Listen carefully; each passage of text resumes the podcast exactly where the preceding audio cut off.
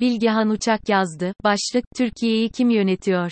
Hatırlarsanız, aşağı yukarı 2010'a kadar AKP'nin iktidar olduğu fakat muktedir olamadığı söylenirdi. Şimdi döndük en başa, bu sefer AKP ucub sistem marifetiyle, kendi eliyle, muktedirliği, devretti. AKP Grup Başkan Vekili Mahir Ünal'ın Türkçe'ye dair Maraş'ta yaptığı açıklamayı tartışabiliriz, siz destek verebilirsiniz, ben kısmen katılırım, Türkçe düşünce üretilemez gibi bir fikre ise asla ikna olmam ama en nihayetinde bir görüştür. Ayrıca yeni bir görüş falan da değildir. Daha önce defalarca çiğnenmiş bir sakızı bir kez de Mahir Ünal çiğnemek istedi ama Bahçeli'nin cevabı sonrasında sakız boğaza kaçtı.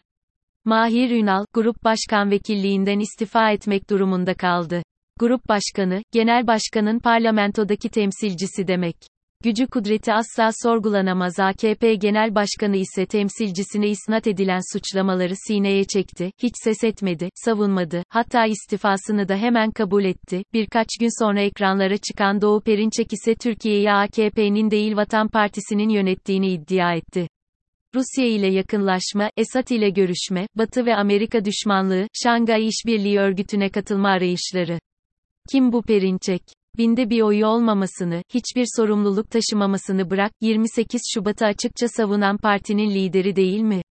Vatan Partisi'nin sitesinden alıntılıyorum. 28 Şubat'ın aydınlanmacı genelgelerinin AKP hükümeti tarafından resmen silindiği.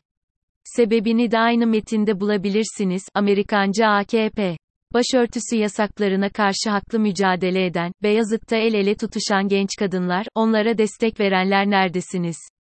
Bu söylenenler sizin onurunuza dokunmuyor mu?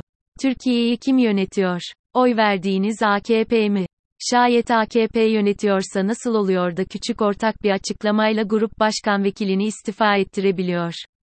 Şayet AKP yönetiyorsa nasıl oluyor da bizim politikalarımızı tatbik ediyorlar diyen Perinçe'ye haddini bildirmiyor.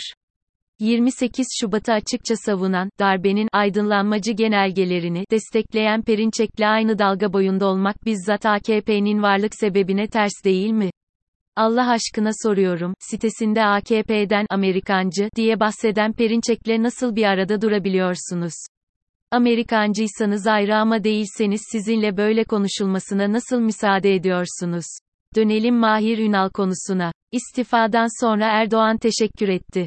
Bakın, Bahçeli, Mahir Ünal'a doğrudan, Cumhuriyet düşmanı, dedi. Bu öyle kolaydan geçiştirilecek bir mevzu değil. Mahir Ünal, Cumhuriyet düşmanı ise neden teşekkür ediyoruz? Cumhuriyet düşmanı değilse neden Bahçeli istediği için görevden alınıyor? Bahçeli bu çıkışıyla Erdoğan'ın iktidarını sınadı. Erdoğan cevap verip ipleri gerse Bahçeli belki, haydi seçime, diyecek ve AKP hikayesinin daha da çabuk ve farklı bitmesinin yolunu açacak. Vermese, işte bu örnekte olduğu gibi, bu kez de gücüne evvela, neden kabinede bir tek bakanımız yok diyen tabana ve cümle aleme ispat etmiş olacak. Bahçeli sınıyor, dedim çünkü o da bu konuda samimi değil. Eğer samimi ise, bu laf ilk kez edilmiyor ki, başlasın, kültürel soykırım, diyen Teoman Duralı'nın ve başkalarının kitaplarını toplatmaya. Neden bugüne kadar sessizdi? İlk kez mi duyuyor böyle bir sözü? Hatırlarsanız, aşağı yukarı 2010'a kadar AKP'nin iktidar olduğu fakat muktedir olamadığı söylenirdi. Askeri bürokratik vesayet, sivil siyasetin yanı başındaydı çünkü. Hükümet, iktidarı meşru olmayan odaklarla paylaşmak zorundaydı. Şimdi döndük en başa, bu sefer AKP ucub sistem marifetiyle, kendi eliyle, muktedirliği, devretti.